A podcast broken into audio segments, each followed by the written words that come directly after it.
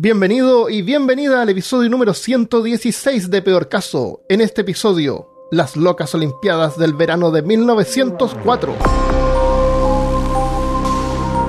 Hablándote desde los lugares más polvorientos de Austin, Texas, soy Armando Loyola, tu anfitrión del único podcast que entretiene, educa y perturba al mismo tiempo. Junto a mí esta semana está Christopher Kovacevic.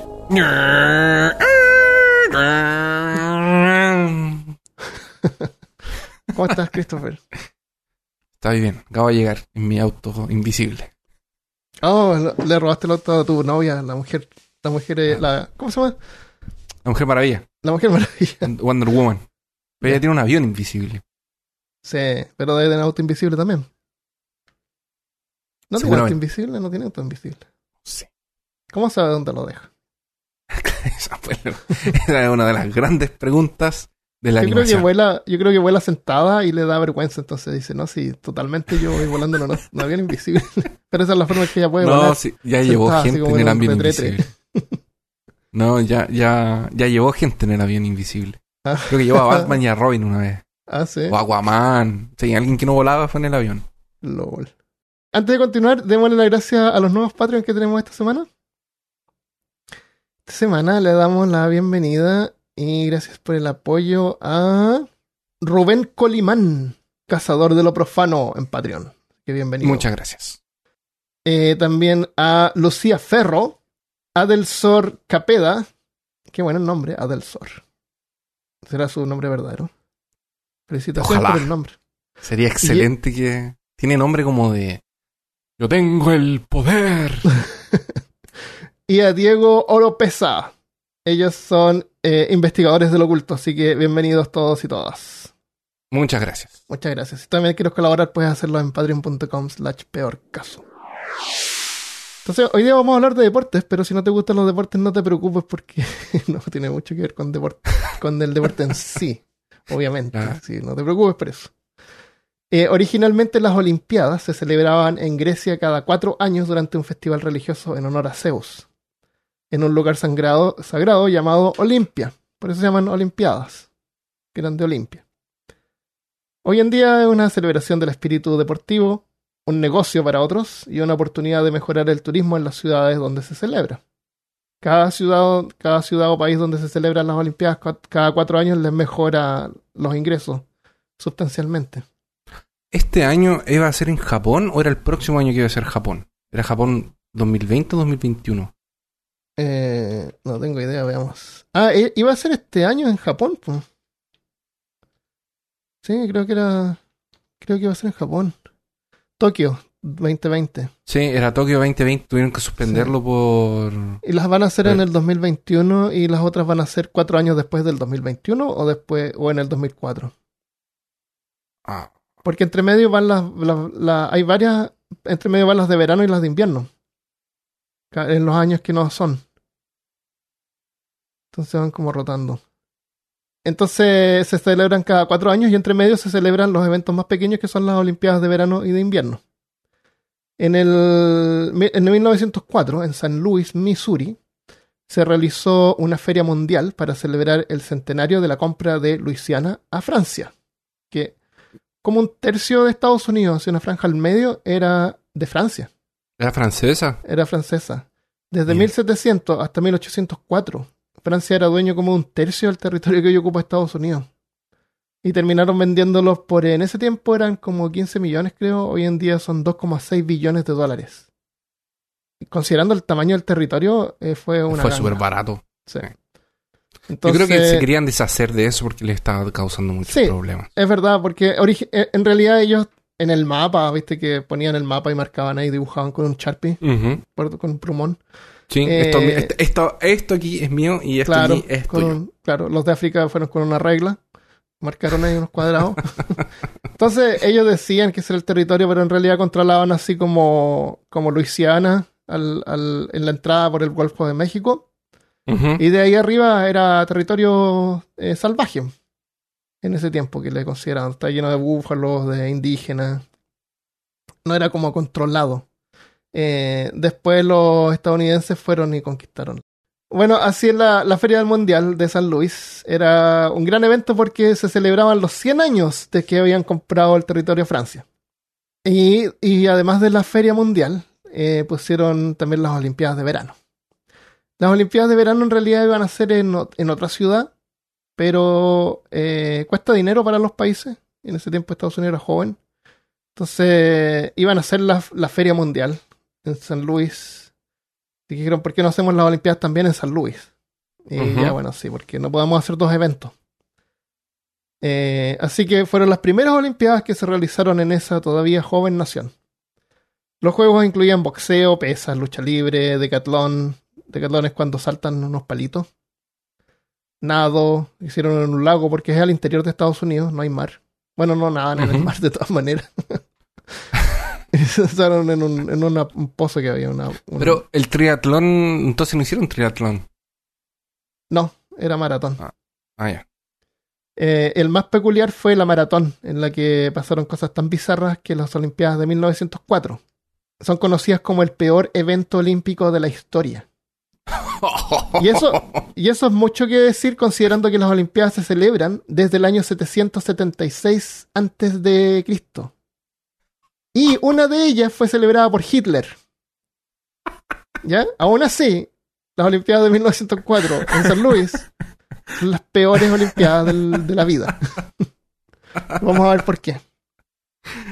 El evento partió mal por tensiones que habían. Había una guerra que estaba ocurriendo en ese mismo momento entre los rusos y japoneses que se estaban peleando el control de Manchuria y Corea. Sí. Entonces ya había como una tensión mundial. Y lo otro es que San Luis quedaba al interior, así que llegar ahí tomaba un viaje en tren, en tren de 1600 kilómetros o, o 1000 millas. Así que la mayoría de los competidores ex- extranjeros no llegaron, no aparecieron. Era demasiado lejos. Era demasiado lejos, claro, complicado llegar ahí. Eh, para la maratón habían 32 corredores provenientes de solamente cuatro países. Esa era la maratón ol- olímpica. cuatro países. La mayoría eh, ganadores de la famosa maratón de Boston, que hoy en día creo que es un evento explosivo, dicen. Pero Armando, qué comentario tan horroroso. Lo- entre los competidores más pintorescos estaban Frederick Lors de Nueva York. Trabajaba en construcción. En el día trabajaba poniendo, era mas, masón, estos que ponen así ladrillos. Sí. Así que entrenaba Arquitectos. durante. Claro. Entonces, Frederick Lors era, eh, con- trabajaba en construcción en el día y entrenaba en la noche. Se ganó. eh, compitió en una, en una mini maratón de 8 kilómetros, que le llaman 5K, acá, 5 millas, son 8 Ya. kilómetros. Eh, ganó esa maratón y con eso se ganó el, el viaje para poder competir en las Olimpiadas. Una maratón normal son en realidad 42 kilómetros. O 26 millas. Eh, habían 10 competidores griegos. Los griegos tuvieron suerte, pudieron llegar en grupo. Eh, Los griegos nunca habían competido en una maratón. Pero es correr, así que qué tan difícil puede ser. es que correr nomás. Le dijeron, "Sí, correr 42 kilómetros y ya. No habían escuchado nuestro episodio de correr. Claro. Habían dos sudafricanos de la tribu Suarna que llegaron sin zapatos, también conocidos como ataúdes de pies. Eh, y aunque pudo haber sido extraño para otros participantes, no hay que menospreciarlos. A Abebe Bikila, corredor de Etiopía, ganó la maratón de Roma en 1960 corriendo descalzo. Y fue el primer sudafricano en ganar una medalla olímpica. Y lo hizo sin zapatos. Wow. Hay una Debe foto. Sí, Uno de ellos De- tiene bototos y el otro no tiene zapatos. No tiene zapatos. Debe estar eh, súper adaptado el pie de él Ah, para sí, eso, porque sí, yo camino dos, dos. Si yo caminase en, el- en, en- tuviese que caminar en el cemento, solo con Sí. mis pies, yo creo que ya, ya sa- sangraría. Thomas Hick era un herrero de Massachusetts. Eh, entonces, habían hartos que no eran en realidad. No tenían una carrera en deporte, ¿me entiendes? Sí, estoy, estoy, sí, voy a correr una olimpiada. Claro, claro. Eh, Félix Carvajal era uno de los más pintorescos. Era. eh, eh, para esto tengo que Oye. mandarte una foto. Esto es, déjame, déjame preguntarte una cosa. ¿Esto es un grupo de una partida de rol? ¿O Sí, son ¿no es cierto? jugadores? ¿O son, son investigadores de, de llamado de Cthulhu? ¿O, o es un... o, o son los participantes de un... Por favor, mira esta foto que ustedes la van a ver en la portada del podcast. Lo único que me falta es que me digas, eh, Christopher. eh, y bueno, tenía un anticuario, Claro, un oh, profesor de historia. Ya, ese es Félix Carvajal, conocido también como Andarín. Uh, qué seco. Tiene bigote, ¿ya? Tiene una boina. Sí, él va a ser nuestro héroe. Eh, Tiene bototo. Ah, la gente corría con bototo en ese tiempo. Él llegó con bototos, sí, vamos a mencionar eso también. Te voy a mandar a los, los personajes. Estos son los, los africanos. Lo- lo- ya, eso- es- los otros los otros jugadores de la partida de rol. Los otros jugadores de rol, claro. Este es Thomas Hicks, el herrero de Massachusetts. Se ve, es el que se ve más, más, más deportivo. Sí, por lo menos. Tiene, tiene músculo y todo. Está bien. Y no hay muchas fotos. Eh, está esta foto como de la partida, así que se ve así un, un- un desorden más o menos ahí. Era todo tan desordenado antes, Christopher. Pero hay un tipo sin camiseta, creo. Ah, no, tiene camiseta. Sí. Es el herrero. Pero el eh, Félix Carvajal es genial ahí con su. Con su, con su Esto bigote. es 1904. 904. Ok. Sí. Tenemos suerte que encontramos fotos. ya, Sí. entonces. Félix Carvajal era un cartero cubano que soñaba con competir en las Olimpiadas, así que mientras repartía el correo, se ganó la simpatía del público y con donaciones logró juntar el dinero para el viaje a Estados Unidos. Le llamaban Excelente. Andarín Carvajal, porque andaba. Porque andaba, claro. El... Entonces, claro, esto estaba abierto hacia el que quisiera, prácticamente. Entonces, en 1904, armó su maleta e inició su viaje. Desde Cuba, por el Gol- Golfo de México, llegó primero a Luisiana y en Nueva Orleans. eh, a Luisiana, a Nueva Orleans. Y ahí eh, procedió a hacer todo lo que un buen cubano haría. Se gastó todo su dinero en alcohol y casinos. Oh, ¿Qué es Eh, bueno, eh, Estos son es casinos. lo que yo haría también. Claro. Cualquier latino. Así que se vio obligado a completar el resto de su viaje de más de mil kilómetros pidiendo aventón, o sea, haciendo dedos, o como Andarino hubiera dicho, cogiendo botella, como le dicen en Cuba, aparentemente, de, eh, de acuerdo a internet.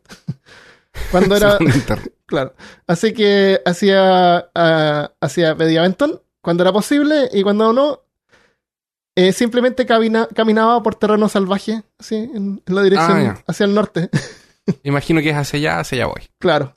Eh, afortunadamente logró llegar al evento deportivo a tiempo, vistiendo ropa de calle, con una gorra tipo boina, camisa de manga larga y pantalones largos, y pesadas botas de montañas, opuesto al resto de los competidores que tenían ropa más liviana y shorts. Así que Félix, Félix Andarín cortó la parte de abajo de sus pantalones para convertirlos en shorts.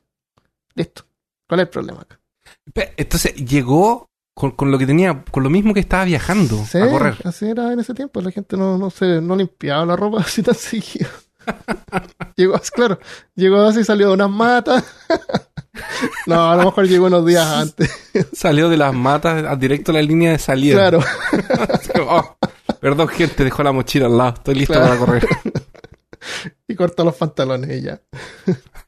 Vio que todo el mundo estaba usando short. Dijo, bueno, Claro, si es la costumbre de este lugar, tendré que hacerlo. eso. Eh, la carrera.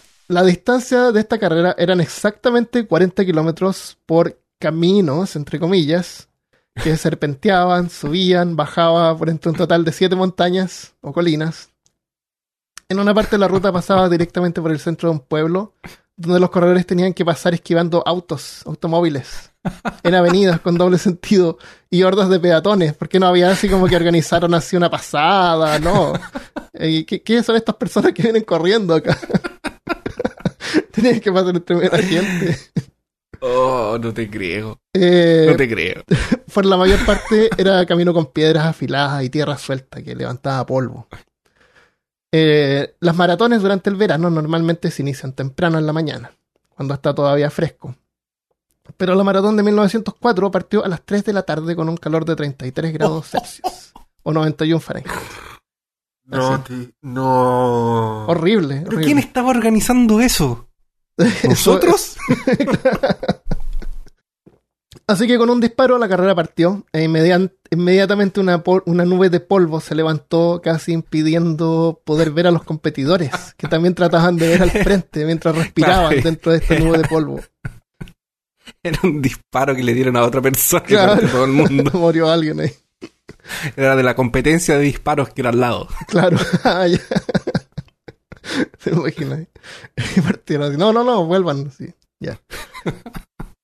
Y, y a frente de ellos, mientras salían así de esta nube de polvo, había un automóvil de soporte que se les ocurrió ponerlo hacia adelante de los competidores, a unos metros adelante, lo que levantaba otra nube de polvo. Así que los competidores no tenían más remedio que correr y adentrarse en esta otra nube de polvo y seguir corriendo detrás de un auto en un camino de tierra. Así era. Eh, todo esto mientras, eh, tú sabes, pues trataban de respirar.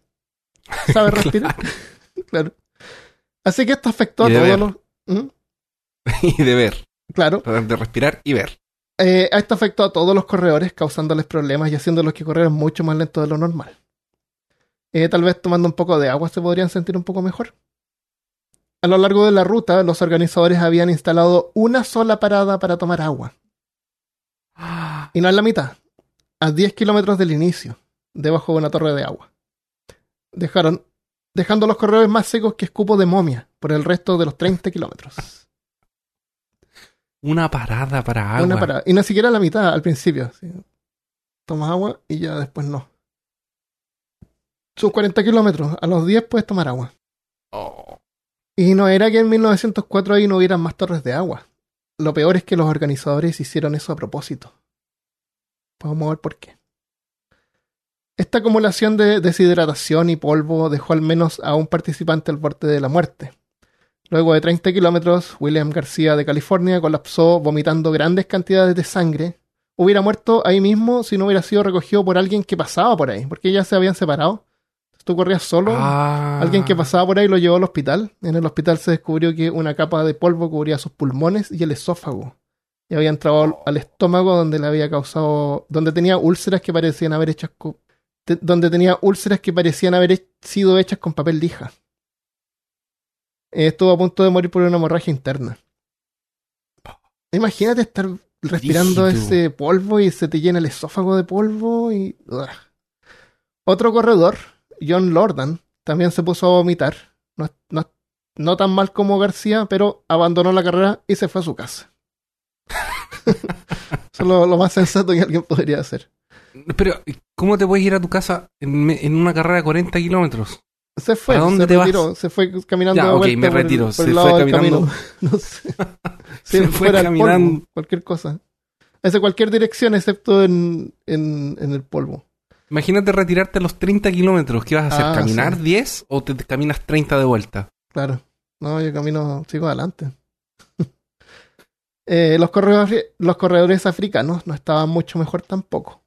Uno de ellos, Len Tauniane, que le decían Len Tau, fue desviado del camino principal por varios kilómetros cuando fue perseguido por perros salvajes. Oh. Len había servido en una guerra en África como mensajero. Ahí aprendió a correr. claro. y dos años antes había sido mantenido como prisionero de guerra. Había sobrevivido todo eso y ahora era uno de los dos primeros africanos en participar en una olimpiada. Y estuvo a punto de ser comido por lobos. ahora perro salvaje, perro. Eh, Félix Andarín Carvajal, el cubano, le fue un poco mejor. Eh, Fred, Fred Lors, el constructor de Nueva York, llevaba la delantera pero Andarín le seguía no muy atrás, corriendo en su ropa incómoda de calle y botas de escalador. También, eh, como buen cubano, Andarín era más relajado y varias veces paraba a conversar con los espectadores al lado del camino. sí, como que sí. ¿Qué tal? A descansar. Claro, a descansarse. Tirar las piernas. Cuando llegó a la ciudad, mientras esquivaba los automóviles, vio que entre uno de esos automóviles había unas personas comiendo durazno. Y les pidió uno, pero se lo negaron, así que rápidamente Andarín metió el brazo por la ventana del auto y se robó unos duraznos y salió corriendo. así que con hambre Félix estaba más preocupado de comer en ese momento que ganar la carrera. Me imagino. Y en el camino encontró un árbol con manzanas. Así que se detuvo a sacar algunas manzanas y se las comió. Pero lamentablemente las manzanas estaban, envenen- estaban eh, podridas adentro. Así que le dio dolor de estómago. Así que se echó en el piso y se tomó una siesta. se puso a dormir. Los competidores en ese punto ya llevaban una buena distancia entre ellos, así que mientras Andarín dormía una siesta, otro competidor lo pasó, dejándolo ahora en tercer lugar. Ok. Pero más adelante, ese competidor también comenzó a sufrir dolor de estómago, seguramente por el polvo, así que también abandonó la carrera. Oh. Eh, así que Fred Lords, que iba primero, también comenzó a tener calambres y estaba exhausto, pero no se dio por vencido. Se subió, saltó arriba de uno de los automóviles de soporte. De estos automóviles que iban adelante, Sí. saltó arriba de uno y se quedó ahí por 18 kilómetros. O sea, casi la mitad de la carrera. Se fueron Arriba del auto. Sí. Y luego de eso se bajó y corrió los 8 kilómetros que le quedaban hasta la línea de meta, actuando como si no hubiera pasado nada. Y así celebró haber ganado la maratón, llegando en 3 horas y 13 minutos, mientras que Alice Roswell, la hija del presidente, estaba a punto de condecorarlo con una medalla de oro y la multitud ovacionaba cuando un espectador gritó denunciando su paseo en el auto de 18 kilómetros. Oh. Fred se rió y se excusó diciendo que estaba bromeando, que no pretendía decir que había ganado la maratón. Era una broma, era una broma, gente. Tranquilo. Seguro. Estaba hablando en serio. Claro. Así que mm, la multitud, la multitud cambió de ovaciones a abucheos. Thomas Hicks, después de haber pasado por la torre de agua al principio, se sintió exhausto y deshidratado y comenzó a suplicar por agua. Pero sus entrenadores se la negaron y lo único que hicieron fue ponerle una esponja mojada con agua tibia en la boca. Pero qué terrible. Pero Sí. es que es una tortura esto. Sí, más o menos. Es un ca- ¿Qué tipo de carrera? Qué horror. Em, ¿Cómo le dan agüita? había partido, había una parada para tomar agua al principio de la carrera. Había partido en la tarde, en medio del calor. Y a Hit le pusieron una esponja de agua en la boca en vez de darle agua. Y todo eso fue a propósito. James Sullivan fue uno de los principales organizadores del evento y fue quien decidió permitir solamente una estación de agua en el recorrido de 40 kilómetros y iniciarlo en la tarde en a, a 32 grados de calor sobre caminos de tierra llenos de polvo. La razón fue porque secretamente él estaba usando la carrera como un experimento para estudiar los efectos de la deshidratación intencional. Nah, te creo. Sullivan pensaba que atletas podían desempeñarse mejor mientras estaban deshidratados. A lo mejor pensaba así, ¿no? Este exceso de agua como que los pone más pesados, así que no, mejor sin agua. lo- Era un científico loco. Ah, no se sabía la- mucho, no, la se, no se entendía mucho en ese tiempo, era como ¿Y por qué no le dijeron a la gente?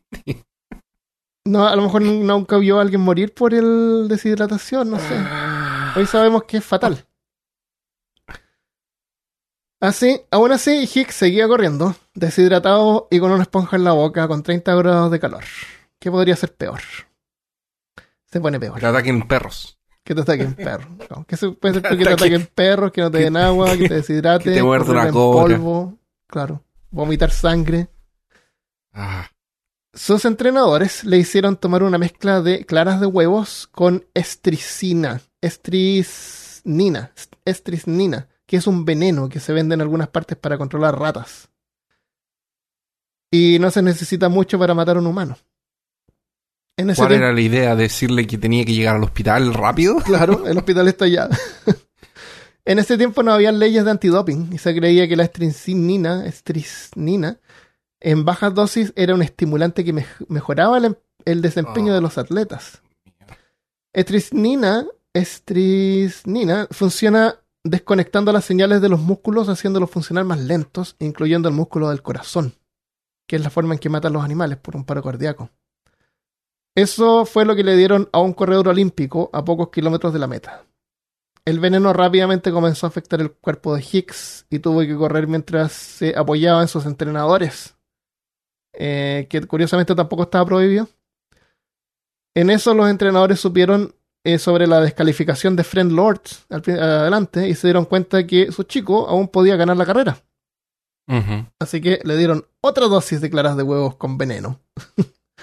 Pero esta vez más un, brazo de, un vaso de brandy para pasarlo.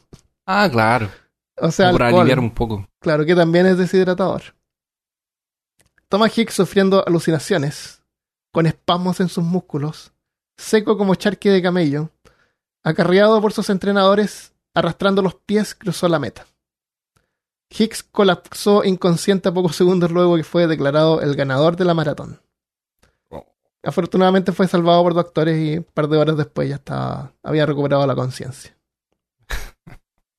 Thomas Hicks ganó completando la carrera en 3 horas y 28 minutos, que es la maratón más lenta de la historia. La segunda maratón más lenta fue 30 minutos más rápida. Además terminó con la peor proporción de participantes entre los finalistas. Solamente 14 de los 32 lograron llegar a la meta. Lentao de África terminó noveno, corriendo y escapando de perros descalzo. Varios observadores pensaron que podría haber leído mucho mejor si no hubiera tenido que desviarse del camino. Claro, varios kilómetros. Claro. Félix Andarín, corriendo en Bototos, el cubano, luego de haber parado a conversar con el público, robado durazno, cuando sí eh, comió manzanas podridas y dormido de una siesta, despertó y logró llegar en cuarto lugar. Se cree que Mira. si no hubiera parado a tomar una siesta podría haber ganado. El ganador de las Olimpiadas de verano de 1904 fue un hombre que fue envenenado dos veces y le llevaba la, la delantera a otro que paró a tomar una siesta. Esas fueron las Olimpiadas del, del- la, la maratón del- de las Olimpiadas del 1904. Hoy en día hay varias normas, procedimientos que tienen que ser respetadas. Eh, aún así Como hay más control de doping. ¿Ah? Como marcar el camino. Claro, No experimentar con los deportistas. eso, no experimentar con deportistas es como básico, ¿no? No hacer experimentos. Por eso es que los libros de reglamento son así unos libracos Son grandes. enormes, porque Sí. y por cada reglamento seguramente algo pasó en el pasado que, que tienen que ponerlo así. claro, no permitir perros salvajes durante el camino, no envenenar a los atletas, Por Claro, favor. Tratar de no tirarles. eh, denles agua. claro. Porque los autos no tienen que ir enfrente, pues, Armando. Tienen que ir atrás. bueno, pueden ir al frente, pero ahora es como en camino de, de, de asfalto y pavimentado. No, no se les ocurrió. Pueden ir hacia adelante, bien adelante también, no sé. Pero en ese tiempo también no habían así muchos caminos. Habían en las ciudades, de repente tenían estos caminos con piedritas. Yo estoy, estoy sorprendido con. Estoy completamente sorprendido. No- como que no. Es, es tan obvio, es como la gente. Y además la facilidad de poder participar, o sea, el que quería, si había alguien por ahí así que quería participar, también podía. El que quería podía participar. A lo mejor los, loca- los, los locales no sabían por dónde iba a ser la ruta y Ah, se metían en medio. no, eh, no iban a participar, caminos de tierra, horribles. Ah, sí. Eh, los métodos anti, eh, los- la- hay reglamento antidoping y hay una cosa que hacen los atletas hoy en día que no se puede detectar con antidoping. Eh, no sé si lo comentamos antes, pero se sacan sangre días antes de la competencia, se sacan sangre y la guardan en un refrigerador. Y el día de la competencia se la inyectan de vuelta. El día, o sea, se sacan sang- te sacan sangre días antes, tu cuerpo regenera esa sangre. Y después el día de la carrera te inyectas esa sangre de vuelta, o sea, tu volumen de sangre aumenta más Ya. de lo normal. Y eso hace que los músculos funcionen mejor porque los músculos parece como que requieren más oxígeno, más sangre. Y... Hay más sangre en el cuerpo, a lo mejor transmite más oxígeno. La cuestión es que Ya. se pone. Y su, es su propia sangre, entonces a menos que le saquen toda la sangre para ver el volumen, Sí. eh, no lo pueden detectar. Pero siempre hay tramposos. Y es porque hoy en día las Olimpiadas es una cosa más como política que deportista, deportiva.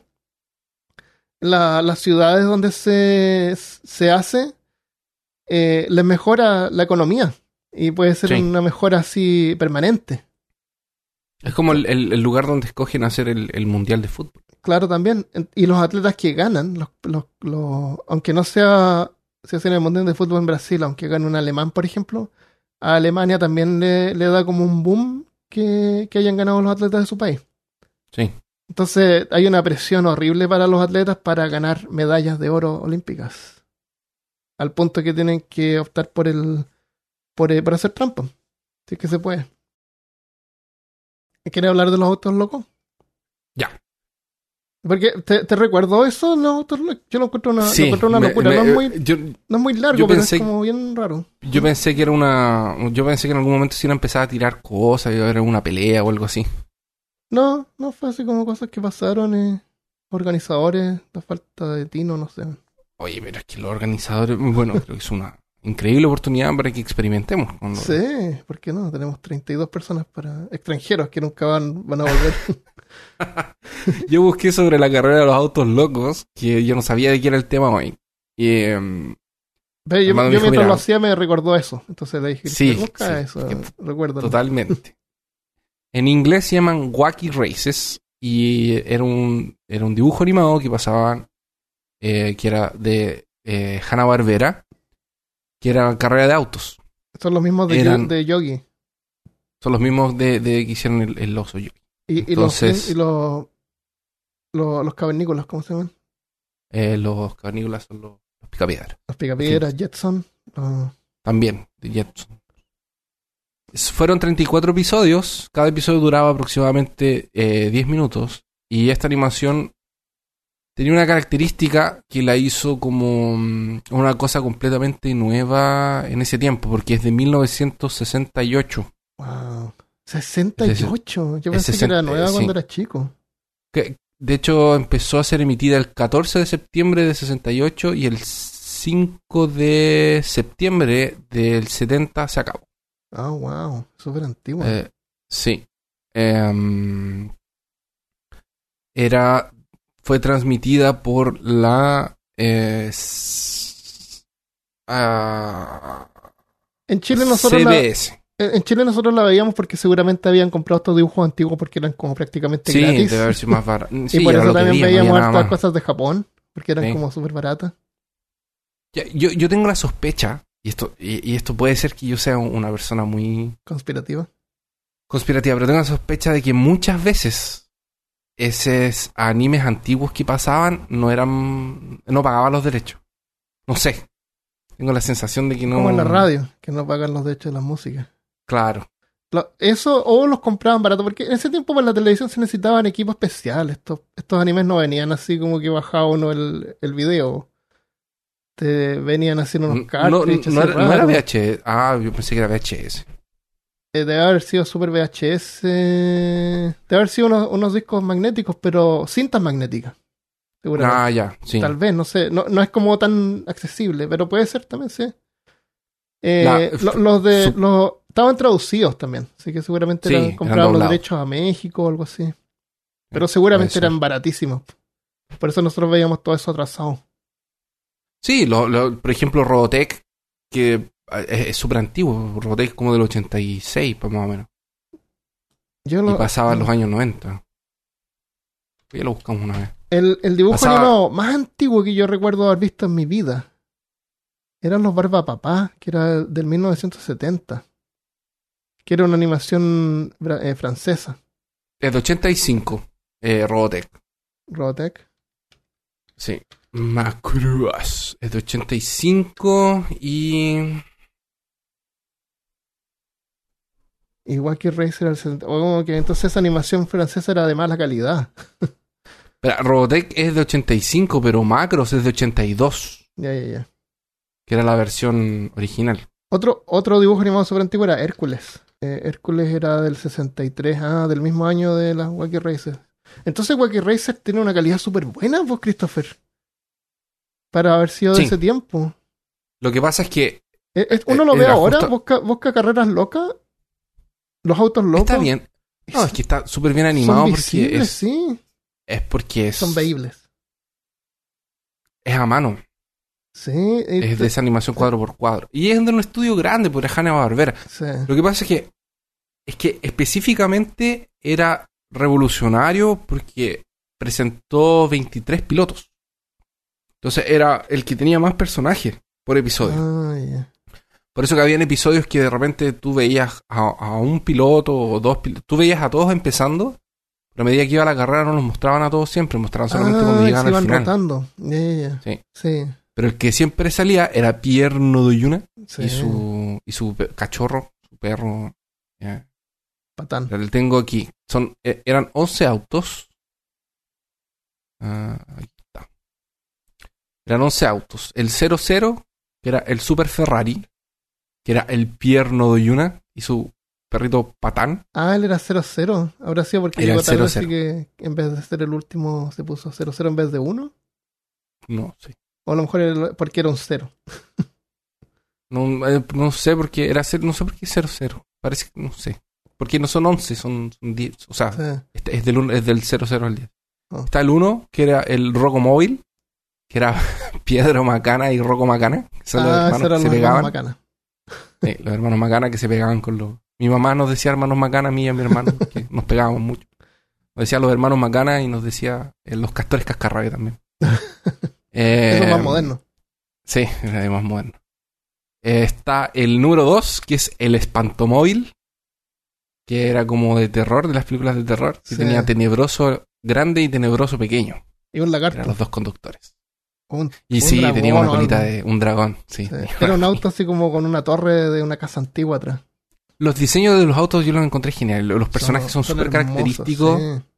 y, y son bien, son como Los, autos ejemplo- son los personajes. Los autos con el Sí, conductor es todo un es personaje. todo un personaje. Sí. Sí, es todo. ¿no?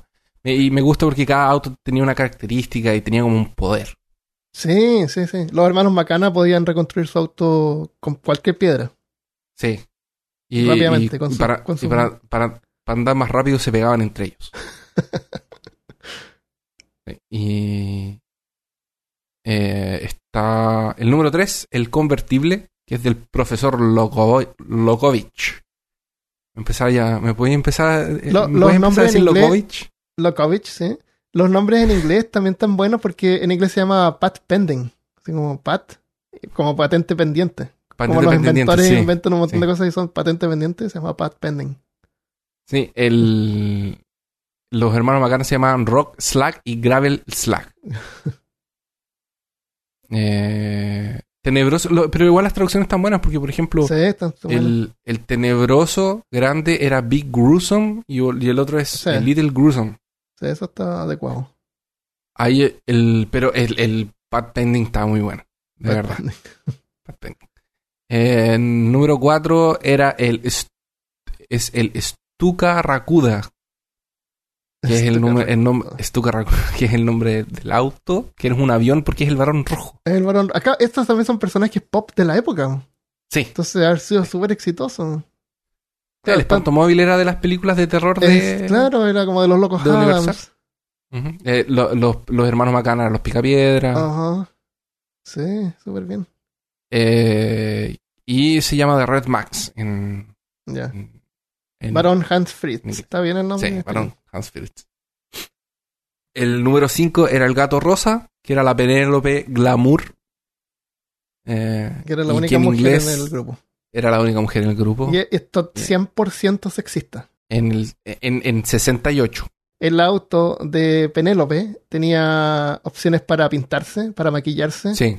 Para ella tenía botones así como los, los- era como un auto de de espía, pero en vez de, de tener así botones para tirar humo o misiles, ella tenía botones para hacerse el pelo. Y, si no me pelo. engaño, ella era muy distraída y siempre Sí. estaba haciendo otra cosa en vez de manejar. Era Claro. como muy así. pero por alguna razón igual manejaba bien.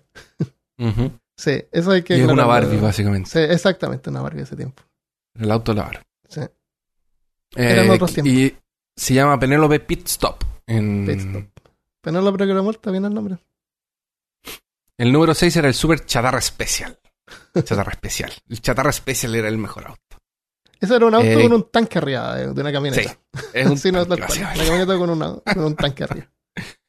Que era sargento y soldado. Eran los, los dos conductores. Así. Pero eran mejor los nombres en inglés, porque en inglés era Sergeant Blast y Private Mickley. Mickley. Y Mickley manejaba y el sargento arriba del tanque. Daba órdenes. Claro. Exactamente. Daba órdenes. Ah, esta- estas no eran violentas, estos dibujos animados. Eran, eran violentos tipo así como que cada vez que él disparaba el cañón, el super chatarra especial se deshacía. Ah, sí. Nadie moría Y no era que se disparaban entre Claro, no, no a. El número 7 es la antiguaya blindada. Mafio, Ringo y la pandilla, que eran los mafiosos. Sí, Obviamente. esos son divertidos porque la pandilla era un solo personaje y eran como seis personajillos juntos. Siempre estaban juntos pegados. Nunca se separaban. nunca, nunca había así como que tú andas allá. No. es No, toda la, pandilla es uno Es y, el, y el jefe. eh, eh, y se llama. oh, se llama Clyde, el jefe, Dum Dum. Y la pandilla se llama The Antin Hill Mob. Until Mob. Eso no sé qué significará. Mob es un grupo, Sí, pues, grupo. Es Sí, una, tur- una turma. Sí. Y Ant Hill debe ser un, un local, Claro. así como una calle Ah, de donde puede ellos ser. eran. Y la, y la antiguaya era un auto así como un Ford antiguo, así tipo de. de Mafioso. De mafioso, claro. Un auto negro. Y andaban. Y cuando no andaba bien, eh, la podían también sacar los pies por debajo y la pandilla lo Es propulsaba. demasiado, esto es demasiado estereotipo. Es, es muy estereotipos. Sí. De verdad, es terrible. El número 8 es el alambique veloz, que son los, los, cai- los, cai- los caipiras. Son los rednecks, Claro, esos son los que es Lucas, el oso miedoso y el oso burbujas. ¿Las burbujas se llaman en español? Ah, esos son Sí. nombres eh, opcionales. El, este es un auto hecho como de maderilla. El asiento es una, una, una silla esas que se reclinan, como si- Sí. silla mecedora. El motor es una, una, Un- un- un- una estufa. Una estu- sí, es, no, es, es un... eh, claro, es una estufa. es Claro. mismo. Y Es de maneja, maneja con los pies mientras duerme. Echado Sí. en el oso. En el oso. Con, Y es, sec- es seco porque el, el motor, como decías tú, es una estufa, pero es de estas estufas que son que hacen presión. ah, es como un auto de vapor. Es como un auto a vapor, exactamente. Porque de hecho tiene el, el pitito arriba así. Ah, verdad. como en la cocina. Pobre Sí, y oso. en inglés, sí, en inglés se llamaba Luke, el tipo, Lucas, Sí, Bubble y Bear. Bubble Bear. Ya. Está bien, oso mío, La- pero no tiene. tiene... Sí, la- las traducciones también buenas. no lo podemos nombres al son- oso por cortar, cortar con No. miedo. No, Estaría no. igual. Yo también estaría Yo muy, me muy identifico miedo. con ese oso. El número 9 es el- nuestro otro estereotipo de, de- de hombre, que se llama el super heterodino, el auto. de tan hetero que es. Ya. Y, y la forma Eh. tiene una forma de falo, falo fami- fálica. Eso es, fue un, es un pene, vos, Christopher. Y las ruedas, mira, son las bolas. Ay, no lo había visto. Es verdad. Oh, pero Armando, no había visto esto. Me destruiste. Me destruiste, weón. Es un pene. Maldición. El tipo maneja un pene. Eran otros tiempos. Bueno, él se llama Pedro Bello y se llama Peter Perfect. en- claro, como- Y siempre estaba tratando de conquistar a Penélope. Ah, Penélope Glamour, exactamente. Porque esos autos son pene. Horrible. Ya, el número 10. eh, finalmente llegamos a el Troncoswagen. Está muy bueno ese nombre. El Troncoswagen. Era Brutus y Listus, los dos conductores, que son. En inglés es Rufus, Roofcut y Sawtooth. Tan buenos los nombres en inglés. ¿Sí? Eh, es, es- es- son, es un leñador que un- auto de él es de madera, las ruedas son dos sierras, son cuatro pares de sierra. Claro. Y el copiloto es una, Un castor. eh, un castor. Eso. Tan y bueno. su poder es, es ser un leñador. Claro. Está muy y, bueno. y- y el auto de el auto el auto más hermoso de todos es el 00, el Super Ferrari de Pierno Sí. Oyuna, que es un cohete prácticamente. Sí, es va- prácticamente un misil. Claro, y Pierno Oyuna hace trampas para evitar que los otros competidores ganan, pero si él no hiciera trampas él ganaría fácilmente. Esa es la cosa. Y él nunca gana. Y no sé, creo que nunca ganó. La idea es que No, nunca gana, Él era Sí, el coyote. básicamente. Y básicamente igual hacía trampas de tipo coyote. No sé si habría sido el coyote en ese tiempo, que era con la competencia. Porque él no partía al final, pues él, part- eh, él siempre estaba enfrente dejando las trampas para la eso, gente atrás. claro. Entonces, si se dedicara solamente a caminar, A manejar, claro. a manejar, ganaría, podría ganaría fácilmente. ganaría fácilmente. Es Exactamente. como una lección así, como que si tú haces trampa, pierdes tiempo haciendo trampa. eh. No. Exactamente. Son geniales estos dibujos. ¿Tiene algo más? No, solo eso. El- otra cosa más que, que fue también eh, novedosa en ese tiempo es que Pierno Oyuna es un héroe que aparece también en el Palomo Mensajero. Sí. El Palomo Mensajero era en vez de autos con aviones. No era una carrera, era un palomo que era mensajero, que era un- una paloma con un gorrito de, de piloto. De, de piloto, Y tenía que llevar un mensaje y, y Pierno Yuna tenía que interceptarlo. Entonces siempre trataban de perseguir al palomo por el aire. Entonces No en vez de autos Sí. locos eran aviones locos. Él tenía una pandilla así como de cuatro o cinco malhechores. Sí, e- Era un escuadrón. La el verdad escuadrón, es que eso. es un no escuadrón Sí. y es lo que trataban de interceptar eran mensajes de los aliados. Ah, y era eran- como la Segunda Guerra Mundial. Claro, porque Eh. Pierno Yuna es como alemán, así como el malo. Pero, eh, pero me parece que era el prim- la Primera Guerra Mundial. Porque Ah, los aviones son de la Primera Guerra. sí. Y, y usaban así cosas mecánicas y raras y súper... eh, Y tenía acento. Sí. Que no, tenía acento. Pero qué genial que esto, este villano, típico villano, ¿Trascendiera? con, con, eh, con bigote de villano y todo, de villano de malo. Con su perro malvado. Claro, con su perro patán. El perro patán también era súper genial porque él no era un aliado de, de Pierno Yuna, él disfrutaba viéndolo fallar, golpearse, lo ayudaba un poco, pero no estaba como El- ni ahí. los palomos mensajeros, cada vez que derribara a Pierno Doyuna, le tenía que dar una medalla al perro para que el perro lo salvara. Ya, medalla, medalla. Y me acuerdo también que de repente el, el palomo mensajero pudo haber estado con el perro, pero el perro no lo trataba ni siquiera de pillar, así como que ya ándate, Mm, sí, porque él no, lo que no disfrutaba era su vida Eh, ahí viendo todo lo que ocurría. la, Eh, eh, debería él ser volaba nuestro, con la colita. El, claro, nuestro animal espiritual. Patán. sí, Y se reía, nomás no hablaba, se reía. sí. Con una risa que no voy El- a intentar eh, eh, imitar. La, Porque quedaría eh. ronco para siempre, pero la voy a poner ahí. era. eh, eh, Patán es como la mascota de Percas ahora. Claro. Esos los autos locos, eran geniales. Veo que lo en YouTube se pueden encontrar. Sí, búsquelo. Podrían hacerlo un gente no los conoce. Hay una, hay imágenes así de los autos eh, dibujados como de tipo Mad, Mad Max. Que se ven geniales. Sí, sí los vi. Eh, Es como una reinvención. Claro. Me hay un universo que salió ahora, me parece que fue de C, que agarraron todos estos dibujos animados y los reinventaron en cómics. Ah, sí. Entonces, por ejemplo, Scooby-Doo es como en, en- en el apocalipsis. Ah, ya, ya sé. Ah, Eh, podrían ser los autos locos. Ah, pero es que no- Scooby-Doo es de no Warner sé. Brothers. Ah, perdón. No, pues Scooby-Doo, Pero no, Hanna-Barbera. Hanna-Barbera, sí. Pues. Lo otro que hicieron fueron crossover entre superhéroes de DC y los personajes de Hanna-Barbera. Ah, por eso Entonces, salía por Batman en Scooby-Doo.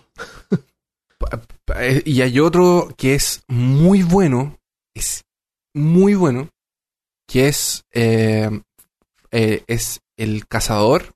¿Cómo se llama el cazador? ¿Qué cazador? El cazador de... de que seguía a, ¿A a Bugs Bugs Bunny? Eh, He- Hemet, Helmet, Ya, Helmet, algo así, Hemet. ha- hay uno que es él tratando de cazar a Batman. ¿En serio? Y es, es terrorífico como el tipo es buen cazador. Ah, sí. Y es, y es dibujado así como persona normal, así como humanista. Eh, Es, es, es un, es un dibujo que obviamente es él, pero es mucho más serio. Como que el, el Mm. autor se la, se la tomó un poco en serio. No es tan cómico. O sea, tú no vas a ver a Batman riéndose. Y es, es, es un peligro para Batman. Oh, Es wow. un peligrazo. Es, yo realmente se los recomiendo. Es una, una cosa así increíble. Y eh, bueno, el que mi hermano me regaló aquí en realidad, por ejemplo, El, fue Elmer que- Foot se llama. Elmer Foot, eso. Que el fantasma del espacio se encuentra con la linterna verde y le ayuda. Le ayuda a resolver una, una- un problema que tenía en el espacio con Ya. otros linternas. Entonces es una forma como más seria y más moderna de ver a los a los eh, a los personajes. Por ejemplo, en Johnny Quest se encuentra con también con, con Adam Strange. Ya. Ah, Son bien buenos. Qué loco. Ya. Entonces, eso es lo que tenemos por esta semana. Carreras locas. Eh, antes de leer unos saludos, les voy a contar de eh, la, la tienda. La tienda de peor caso se llama peortienda.com. Todavía no puedo creer que estaba ese nombre disponible, peor tienda. que le iba a Hay poner gente poco creativa. Iba a crear un sub, subdomain así como tienda.peorcaso.com. Pero dije, Ujú. pero dame el peor tienda. a ver. Y estaba, así que lo compré inmediatamente.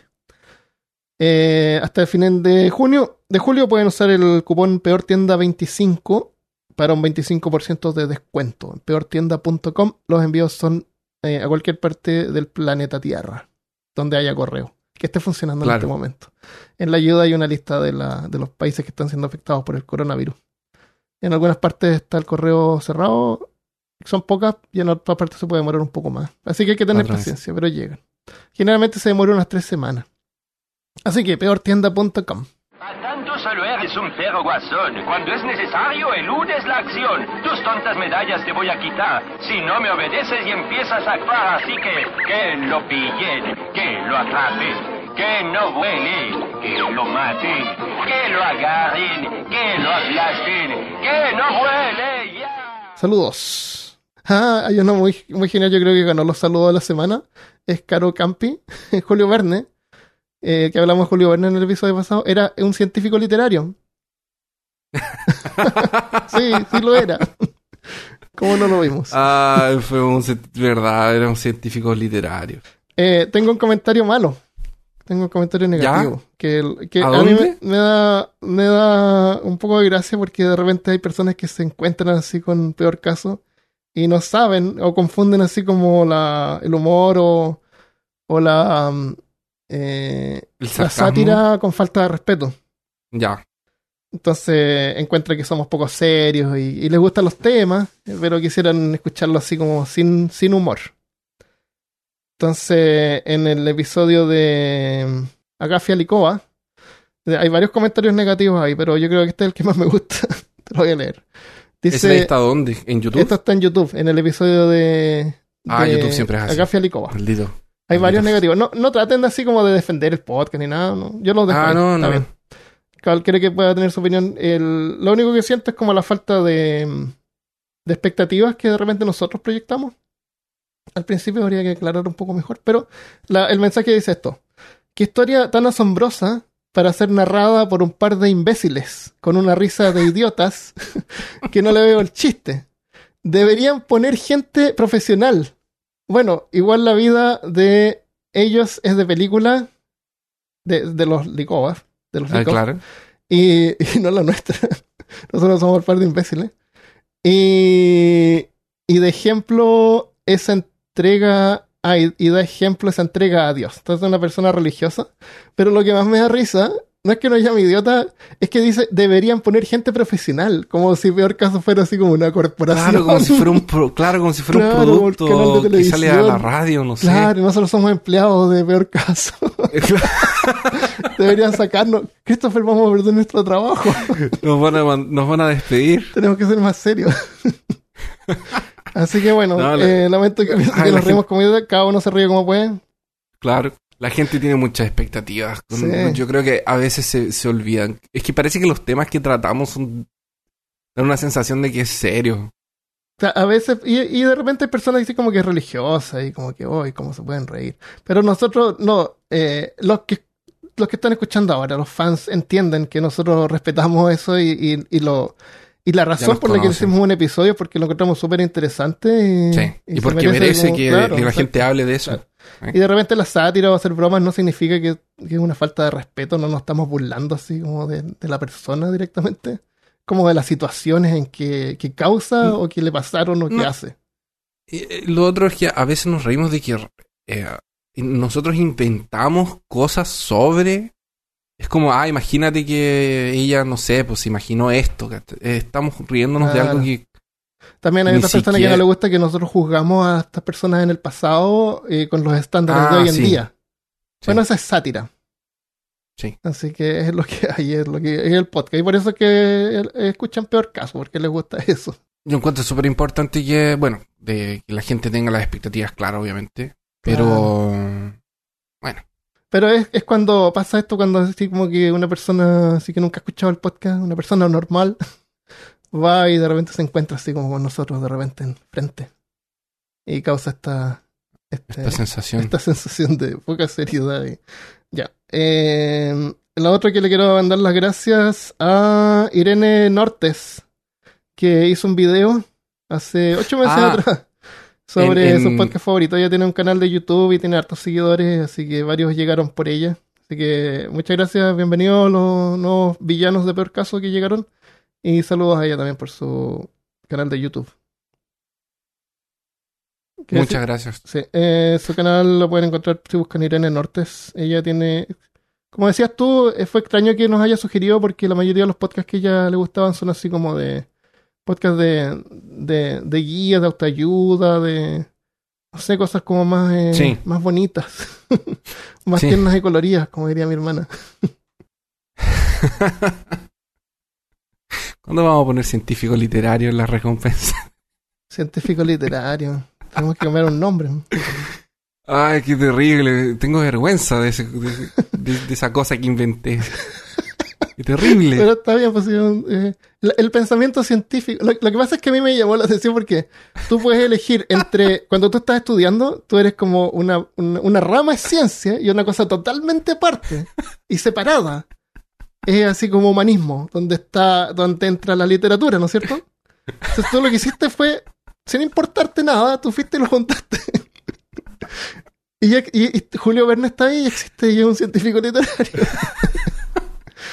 Y los científicos literarios que cuentan las historias rusas de, de, de Baba Yaga. Así que, Claro, que buscaban recuperarla. claro. La Tienes que, lo que tú tienes que hacer es imprimir un, un diploma de científico literario y mandárselo a, estos, a estas personas para que ellos se enteren. Oye, Armando, científicos ¿sabéis, literarios. sabéis qué? Eso no es una mala idea. Podríamos. Debería haber una recompensa de Patreon que fuera un diploma de científico literario. Puede ser. Firmado a los archivistas de prohibidos. Armando. Ah, en, el, en YouTube, que está disponible ahora también para unirse ahí, que es homólogo a, a, a- a Patreon, solamente que es diferente. O sea, otra opción. No cabe eh, archivista de tomos prohibidos, así que le tuve que poner eh, archivistas de grimorios. no cabe, pero es como lo mismo, más o menos igual. La, la gracia que tiene YouTube es que tú puedes, eh, te cambia la moneda, tu moneda local, Sí. entonces es como más accesible. Sí. Pero es como más o menos igual. Se pueden revisarlo en YouTube en peor caso. Ya, archivo literario. Vamos a buscar una recompensa. A lo mejor mandamos a hacer unos, unos, unos diplomas así bien bonitos. Unos dip- claro, Que podemos diplomas mandarlo de- por correo. Eh, tiene que ser bien chiquitos que, que ponen en una carta. Todos lados. O lo pueden eh, imprimir. Alguien que nos mande un diseño, por favor. Ya, ¿algo, Um, algo más? Mira, eh, o- eh, ¿puedo leer el de Instagram aquí? Sí. O- ya. En Instagram mandaron, eh, Opa mandó uno, un mensaje que dice, hola chicos, me encanta su podcast, los conocí en un video que hizo una youtuber recomendando podcast y desde entonces los escucho en Spotify. Este de la youtuber que pregunto si es la misma persona. Ah. ¿Será que es la misma, la, la misma youtuber? ¿Cómo? ¿Cómo? ¿Será que, el- ¿Será que es la misma? Porque la persona que puso en, en Facebook no es la Opa Gear, es otra persona. A lo mejor Irene, Irene nos encontró y después hizo un video. ¿Puede ser? ¿Quién sabe? Gracias igual. Eh, es genial como hablan de temas interesantes y perturbadores, pero sin pasarse de serio. Me hacen reír mucho. Qué Los bueno. escucho mientras hago caligrafías y dibujos. Me siento acompañada y me sacan risas. También me desespero un poco cuando se les olvidan palabras, pero es parte Ah, de su sí. encanto. Sí, como decía también yo mientras estoy editando así, ay, la palabra es esta, ¿cómo no dijimos? Me dan ganas de como de ponerla entre medio. Así como rot. Claro. Confieso haberlos escuchado en el baño. En fin, son unos genios. Un beso a todos los integrantes de Peor Caso. Desde Argentina. Se los aprecia mucho. Muchas gracias. Muchas gracias. Eh, déjame leer acá uno de la, de la página que nos dejó Claudia Ivette en el comentario en el episodio 31 de Leyendas Urbanas. Dice, tengo como 4 o 5 meses que comencé a escuchar el podcast y me encanta. Los temas son súper interesantes y ustedes son muy simpáticos. Muchas gracias. Muchas gracias. Me gustaría que realizaran más capítulos de leyendas urbanas, ya que es un tema muy extenso y este es uno de mis capítulos favoritos. Eh, pues eso da como para más. Podemos hacer leyendas urbanas de otros países. Porque una cosa son ser. los mitos y leyendas, la otra son las leyendas urbanas. Así que sí, buena idea. Puede ser. Vamos a, a planearlo. Eh, así que eso es lo que tenemos por saludos por ahora. Muchas gracias por todos los mensajes que nos envían, sean buenos o malos, igual se agradece. Y eh, entonces dejamos este episodio hasta acá y tenemos algo más que vamos a agregar en el Afterpod. El Afterpod ahora está disponible en Patreon y en YouTube para los que se suscriben, para los que se unen ahí. Unirse se llama. Con confusión, Unirse. Christopher. Unirse, a- aquí se llama- Aquí, es- aquí es ser miembro. ser miembro. Ya, en español en Chile uno trata de evitar esa palabra. Por razones. Entonces únanse. Para no- sean un unido. Claro. Para nos, claro. Únanse en Sí. vez de ser miembro. Claro, es como, es que después me llega como cuando dije, creo que dije que en México era otra cosa. Coger. No, no, no. ¿No? Ah, no, era otra cosa. Ah, no Coger es de era. Ah, qué bueno que no me acuerdo ya. Dejémoslo hasta acá entonces. Muchas gracias. Quédense si están eh, unidos o, o están en Patreon. Unidos. Eso. Es. Y nos vemos la próxima vez. Adiós. Adiós.